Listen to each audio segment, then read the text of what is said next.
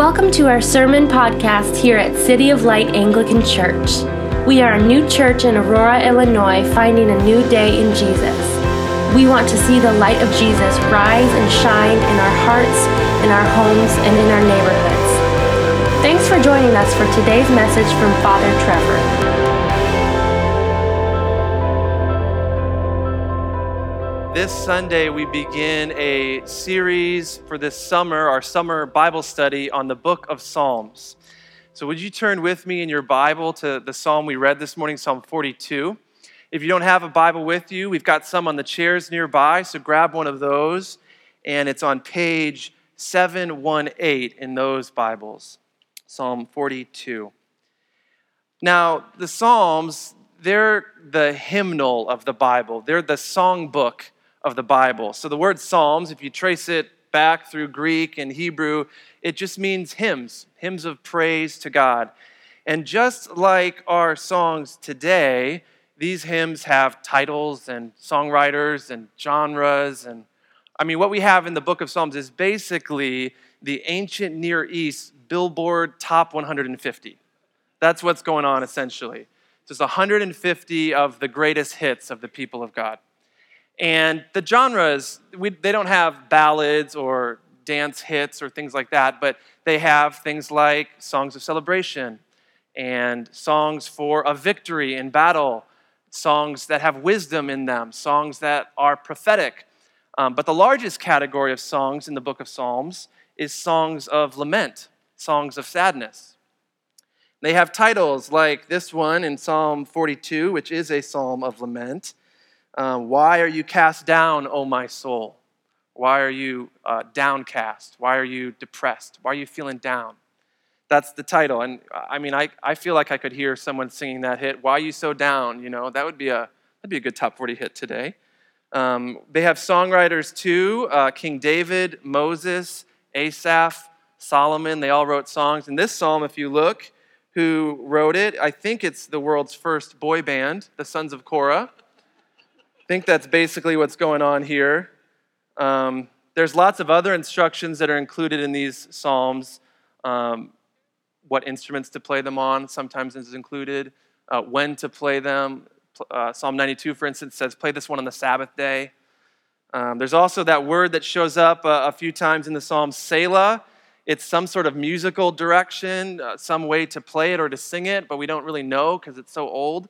So I just take it to mean this is where the electric guitar solo goes, or to be contextual, where the, uh, the ram's horn solo goes, I guess. Um, and all these, all these songs, this greatest hits list, it's divided into five playlists, five books. So the Psalms, as one book, has five different books. And if you look, Psalm 42 starts book two of the Psalms. So it's like playlist part two. And uh, just like our modern day songs, these psalms have lyrics, only these ones are amazing. And uh, they, they use different, different kind of poetic structures, but the most common one is called parallelism, where you'll have one line that, that says something, and the next line will say something similar that either adds more intensity or more clarity to what the first line is saying. So we can look at that in Psalm 42. Verse 2 My soul thirsts for God, that's line A. For the living God, that's line B. So line B actually intensifies and makes it clear it's not just a God who's far off, it's a God who's, who's alive and who's present. The same thing happens a little bit, uh, a little bit later throughout here. We'll look at that in a minute. Um, also, in these lyrics, we see a lot of metaphor, a lot of symbol. Psalm 42 is one of the most uh, famous metaphors in the Psalms. As the deer pants for streams of living water, so my soul longs after you. And these metaphors, they're thousands of years old, and yet there's still something evocative about them. There's still something that we can connect to that's tangible, that moves us. We sang a line from this psalm a minute ago as deep cries out to deep. There's something deep within us. We can't even articulate the words for it. But when we hear about waters rushing over us and waterfalls and, and cataracts. It, it, it moves us, it's emotional. these Psalms have been sung and read for literally thousands of years by the people of God. And when um, our tradition of church, the Anglican Church, put together this uh, book, which is our prayer book, the book of common prayer, the prayer we do together, about 500 years ago, they included in it all of the Psalms. So that's why I read our psalm out of this, because it's got the entire psalm book in it. And they picked up on a tradition that the church had been doing for a long time. It's called the lectionary. Here it is in the back of this prayer book. And it's basically readings for every Sunday that we read together. And it's also readings from the Bible for every day of the week. And when it gives us readings for Sunday, it says you can read up to four passages something from the Old Testament, something from the New Testament, something from a gospel, but always read a psalm. Every Sunday. It's the only book that we always read from every Sunday. And then when you get over to the, the daily prayers, the daily lectionary, it's not one psalm a day, it's actually five psalms a day. So that if you're praying through um, that you know, study guide every month, you pray through the entire book of Psalms in a month. So, why would the church say, hey, when you think about starting to read the Bible, a good place to start is to read the book of Psalms every month? Why would it say that?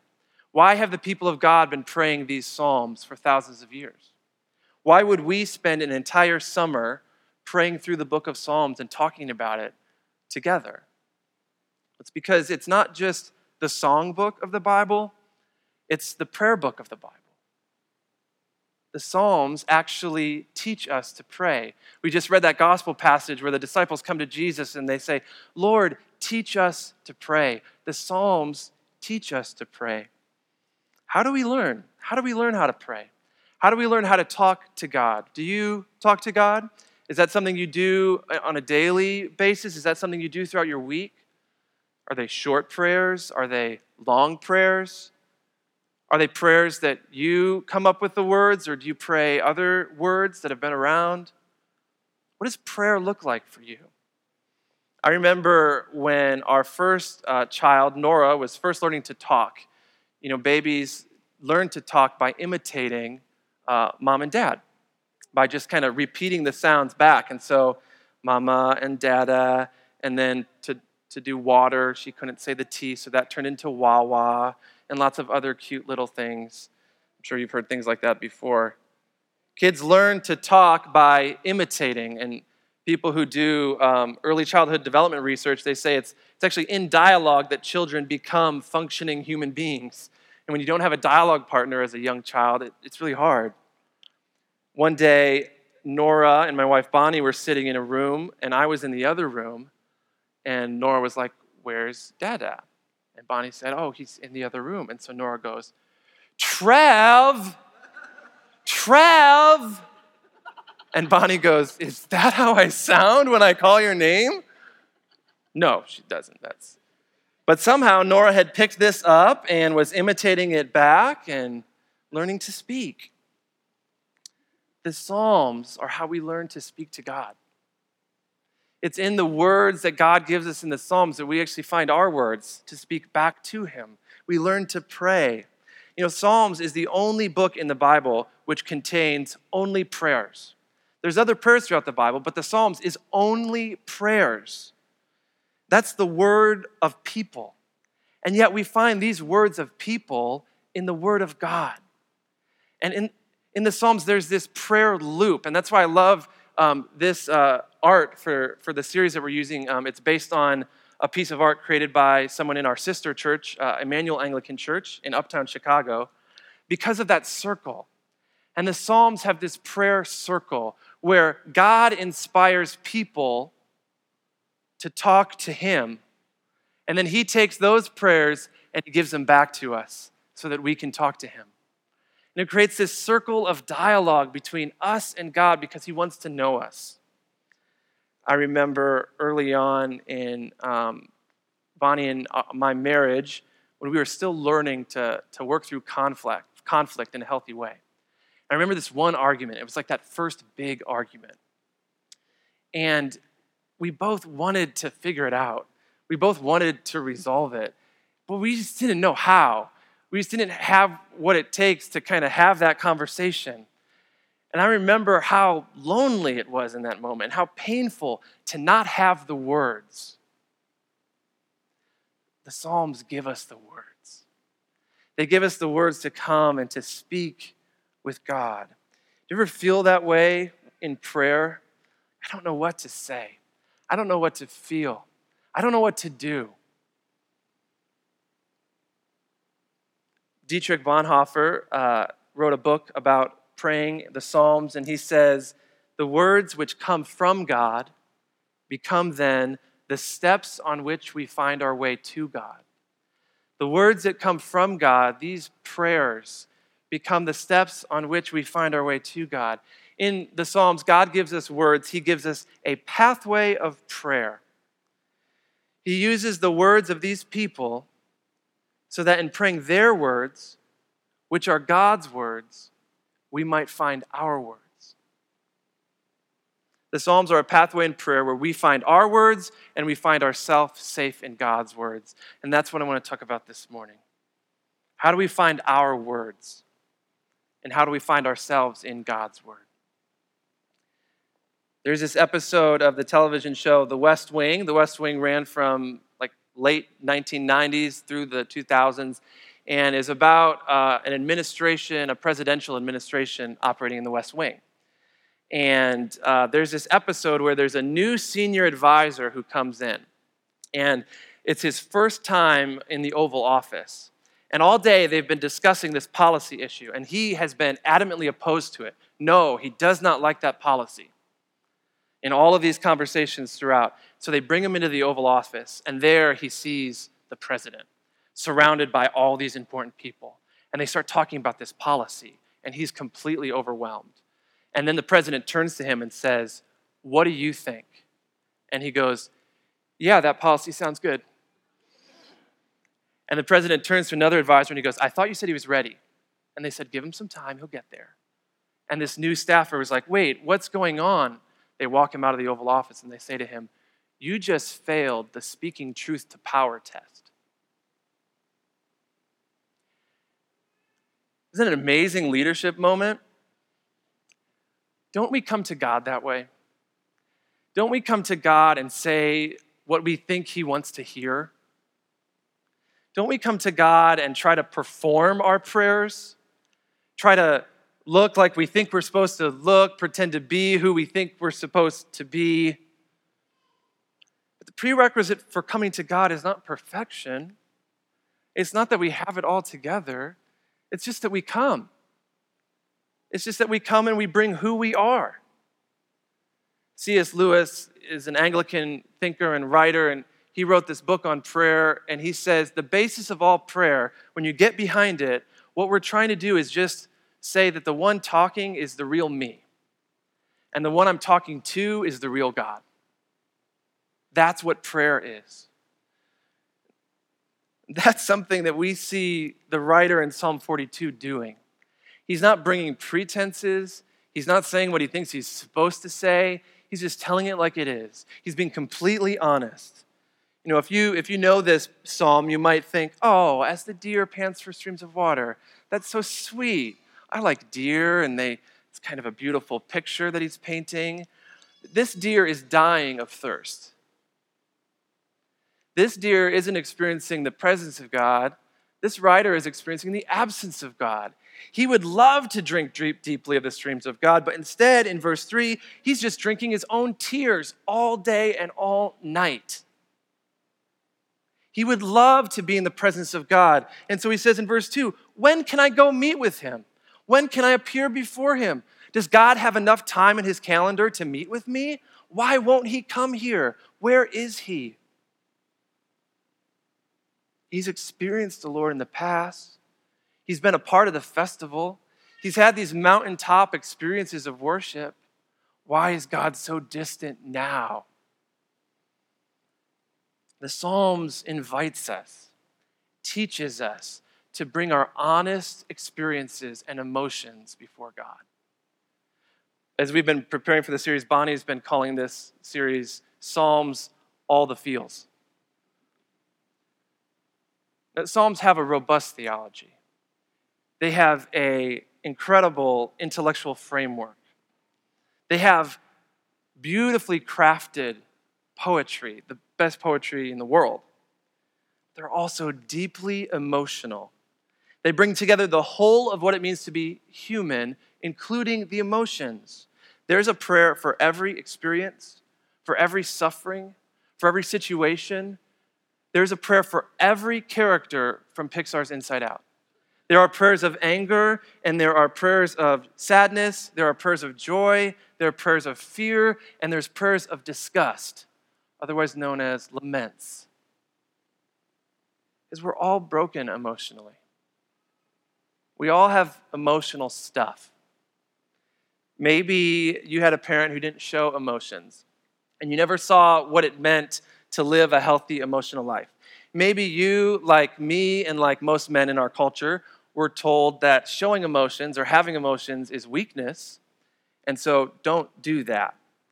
And how often do we, living out of that message that we received, just disengage emotionally from a situation? I mean, don't, don't you do this, dads? I, I, do this with my kids. I do this with my wife, where we're in a situation and it, it, it's emotional and we just kind of step out of it. Turns out that's, that's what weakness actually is not having the strength to engage emotionally. Maybe you've been told your whole life that you are weaker because you have emotions. Whoa, calm down. Don't get so emotional. Let's try to be rational here. Turns out our rational mind is just as fallen as our emotional feelings. God wants us to bring all of ourselves to Him. God wants to bring all of ourselves to Him so He can heal all of us. Whether you have all the feels or don't feel much at all, God wants you to bring your true self to Him in prayer. To your, bring your whole self to Him in prayer. You don't have to manufacture feelings that aren't there, and you don't have to stuff down ones that are. The Psalms will actually teach you how to have emotions and not let them have you.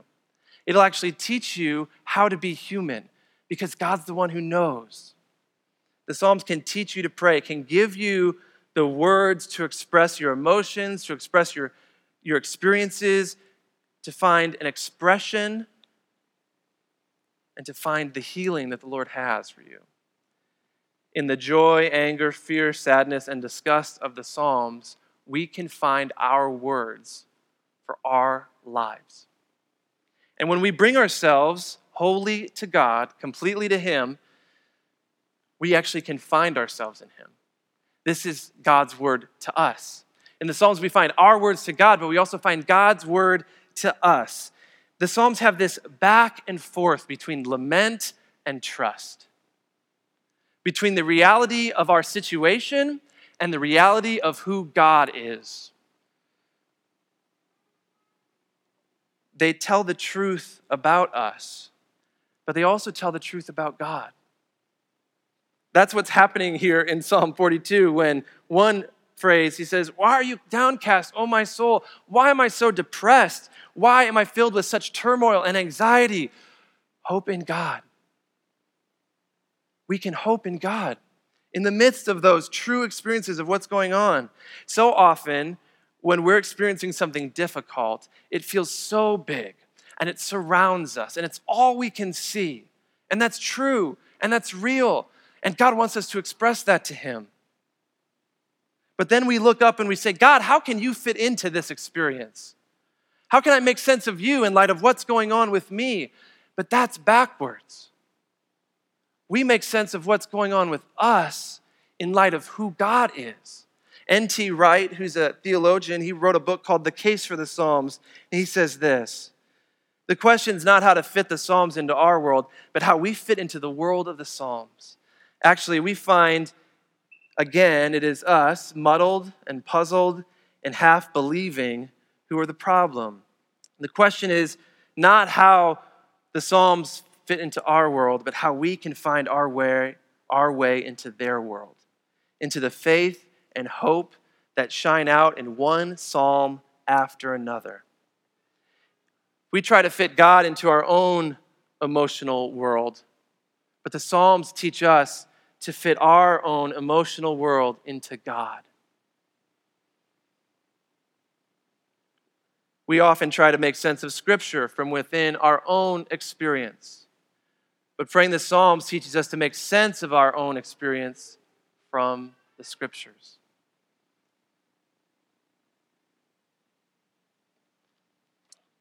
In the garden, Adam and Eve, the first people, sin.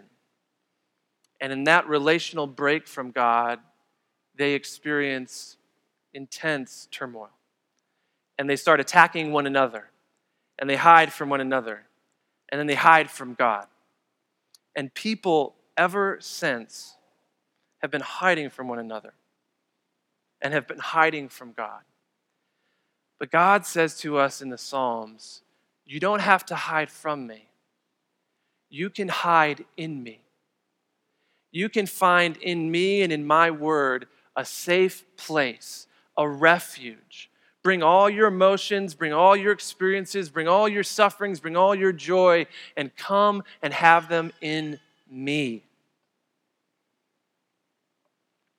As we've been preparing for this series with our leader team, one of our leaders, Grace Kircher, sent me a note and just said, I'm so excited to be praying the Psalms. This is what she said. She said, One year, my family memorized Psalm 1 together and it was one of the most impacting things my dad made us do, made in quotes. And it's fun because her dad, uh, Joel's here all the way from Brazil with his family this morning. So happy Father's Day, Dad. you made her memorize scripture, and it was one of the most impacting things that she did. She said, shortly after we memorized that chapter, our family went through a really difficult season. It was one of the most painful things we ever went through. But the Lord had been preparing us for it in the Psalms. It was so beautiful to have that common language of the psalm to pray together so that when we didn't have words to pray ourselves, we had the words of the psalm. That's the gift of the Psalms that God wants to give to us. He wants to give us our words for our experiences, but He wants us to place them inside His word and inside an experience of who He is. When we struggle to believe, we can still trust. We can still make sense of God even if we can't make sense of our lives. We can still locate our questions and our confusion within the person of God. When we pray our true words to God, we hear his true words to us. And his true word to us is Jesus, the true and living word. It's Jesus who makes for us a path of prayer, who makes the Psalms prayers that we can pray. See, Jesus is God who becomes human. And when God in Jesus takes on our humanity, he also takes on our prayers. And even now, the Bible teaches us that he is at the right hand of God the Father in heaven, praying for us. We pray with him and in him. He's the one who teaches us to pray through his word. Again, Dietrich Bonhoeffer says Jesus has brought every need, every joy, every gratitude, every hope of people before God. In his mouth, the word of man becomes the word of God. And if we pray our prayer with him, the word of God becomes once again the word of man. See, the, the, the, circle of the Psalms and prayer just got even more intricate and more beautiful. Not only are these prayers we pray to God, that He inspires and gives back to us so that we can pray them to God. But now God becomes us in Jesus. And He prays our prayers to God so that we can again connect to God. It's the beauty of the circle of prayer in the Psalms that we can enter into. You know, most of us remember the songs that were popular that we were singing uh, as we were growing up. I think especially in like high school and college, right? And maybe those those songs of the summer in high school and college, I can I could like rattle off half a dozen of them, but if I did, some of you would think I'm way too young and some of you would think I'm way too old. So I'll just leave Avril Lavigne and all the others out of this. But But Bonnie and I have a song. It was a song that we listened to while we were dating, and it was at our wedding, and we would play it at shows live. And We don't play it very often anymore, but once that song comes on, man, it just transports us right back. And the Psalms can transport us right back into the world of God, right back into the life of Jesus, because these were the songs he was singing as he grew up. Luke 4 talks about uh, Jesus and his parents, Mary and Joseph, walking to Jerusalem for a great feast. And the tradition for the people of God was that on your way to Jerusalem, you would sing what are called the Psalms of Ascent, uh, ascending up to Jerusalem, the mountain of God. And those Psalms are Psalms 120 through 135. My family has a kind of psalm of ascent. Whenever we drive to my parents' cottage in Michigan on Lake Sweezy, when we turn onto a certain road, we start singing our Lake Sweezy song. And it's always just all the memories of previous summers accumulate, and we are so excited to get there. Jesus, as he walked on his way to Jerusalem, would have been singing, I was glad when they said to me, Let us go to the house of the Lord. So when Jesus goes into the house of the Lord, he goes into the house of God his Father as God the Son. Mary and Joseph lose Jesus. They start home. They come back. They're looking everywhere for him. They find him in the temple, and he goes, Well, yeah, I was in my father's house. And because we pray in Jesus, whenever we go to the Father's house, we go there as Jesus. Not just to the house of the Lord, but to the house of the Lord, our Father. We can sing the songs that Jesus sang. At the Last Supper, when Jesus has the Passover meal for the last time with his disciples, when he institutes communion that we'll celebrate in a few moments, at the end of that communion celebration, both Matthew and Mark in their Gospels note that before they departed, they sang a hymn, they sang a psalm. And we know what psalms from the tradition of the people of God. It was the Hallel, which is Psalms 113 through 118. Now, most Jewish people had the entire Psalms memorized, but everyone had Psalm 113 through 118 memorized. And so, Jesus, as he walks out from that Last Supper to be handed over, arrested, crucified, he sings this song with his friends Give thanks to the Lord, for he is good. His love endures forever. The Lord is with me. I will not be afraid. What can mere mortals do to me? The Lord's with me. He's my helper. I look in triumph on my enemies. I will not die, but live, and I will proclaim what the Lord has done. And Jesus walks out to his death, and there on the cross, what is Jesus doing? He's praying the Psalms at least twice. In Mark 15, he prays Psalm 22 My God, my God, why have you forsaken me? And in Luke 23, he prays Psalm 31 Into your hands I commend my spirit. And that's made a lot of people wonder is Jesus in his entire time on the cross just praying the Psalms, just going through them? Jesus brings himself, he who is the living Word of God, to the Word of God in the Psalms. He brings himself to the Father and finds himself safe in God. In the Psalms, he finds words for what he is going through, prophetic words that were about him. He finds words to understand and explain and express his own suffering and anguish. Psalm 22, he prays, Why have you forsaken me? Why are you so far from saving me? From the words of my groanings, all who see me mock me. Be not far from me troubles here. There's no one to help. I'm being poured out like water. All my bones are broken. They divide my garments among them. For my clothing, they cast lots. Jesus finds in the Psalms words to express his own suffering. And in the cross, we find words to express our own suffering. In the cross, we pray the Psalms and join in the prayers of Jesus. In Jesus' anguish, we find words for our own anguish. For in Jesus, every lament is taken up into him as he laments. And every grief is taken up into him as he grieves. And every suffering is taken up into him as he suffers, so that we no longer suffer alone, but we suffer with Jesus, who is on the cross and in our suffering with us. He prays the words of the Psalms and he finds our words. For every why God, for every Lord have mercy, for every how long, O Lord, for every where are you, God, Jesus joins in that prayer. And on the cross, he finds God's word to him as he prays Psalm 31 In you, O Lord, do I take refuge. Let me not be put to shame. In your righteousness, deliver me, for you are my rock and my fortress. You take me out of the trap they have set for me, for you are my refuge.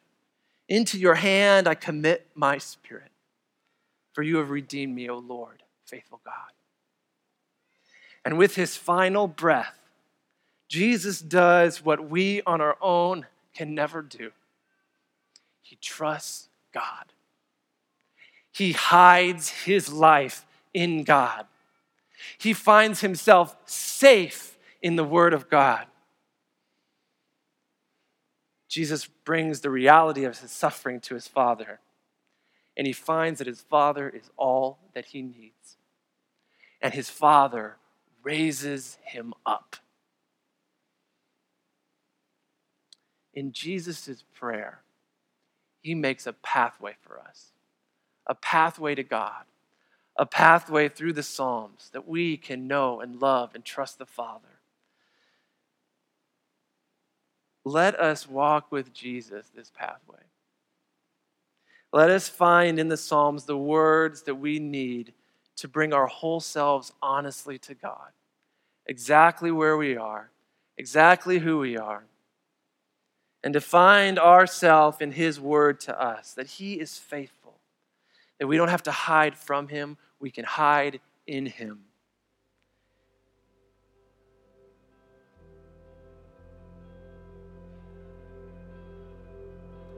Your soul may be downcast. You can put your hope in God. He will come to you again. In the name of the Father, the Son, and the Holy Spirit. Amen. Thanks for listening to this podcast from City of Light Anglican Church. We'd love to hear from you. You can find us online at cityoflightanglican.org. And now, may the light of Jesus scatter the darkness from before your path.